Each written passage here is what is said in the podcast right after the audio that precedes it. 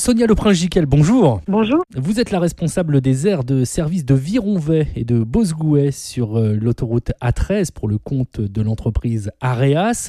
Vous faites partie de ceux qui, chaque matin, continuent de travailler en cette période d'épidémie, car il faut le rappeler, les aires de service restent ouvertes. Alors comment ça se passe pour vous concrètement au quotidien? On a préservé un service minimum, euh, notamment sur les stations-service. La station-service est ouverte en passe-paquet pour la boutique et les sanitaires sont accessibles 24 heures sur 24. Hein. Ce qui a été mis en place également, notamment pour les routiers, c'est une gamme de plats chauds en boutique euh, qu'on n'avait pas auparavant pour qu'ils puissent euh, manger euh, autre chose que des sandwichs tous les jours.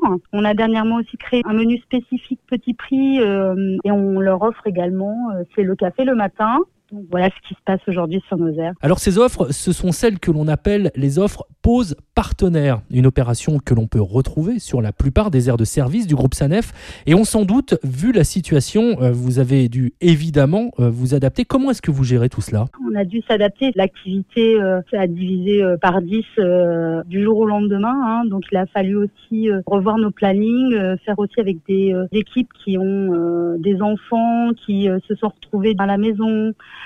des équipes pour qui euh, c'était complètement nouveau, des équipes malgré tout euh, présentes. Euh, je tiens à les remercier d'ailleurs pour le travail qu'elles font tous les jours. Hein. Euh, c'est pas forcément évident pour elles non plus. C'est vrai que des fois on, on, a pu entendre dire que les aires de service étaient fermées et puis ça fait mal hein, quand on entend ça, quand on sait l'implication de nos équipes sur le terrain pour maintenir un service voilà de qualité hein, comme on a en temps normal. Ceux qui sont obligés de garder la route, et eh ben on est là pour les accueillir. Sonia Leprince-Giquel, merci beaucoup. Eh ben je vous en prie. Et bon courage à vous. On le rappelle pour retrouver notamment les aires de service qui proposent des offres pause partenaires, rendez-vous sur le site sanef.com.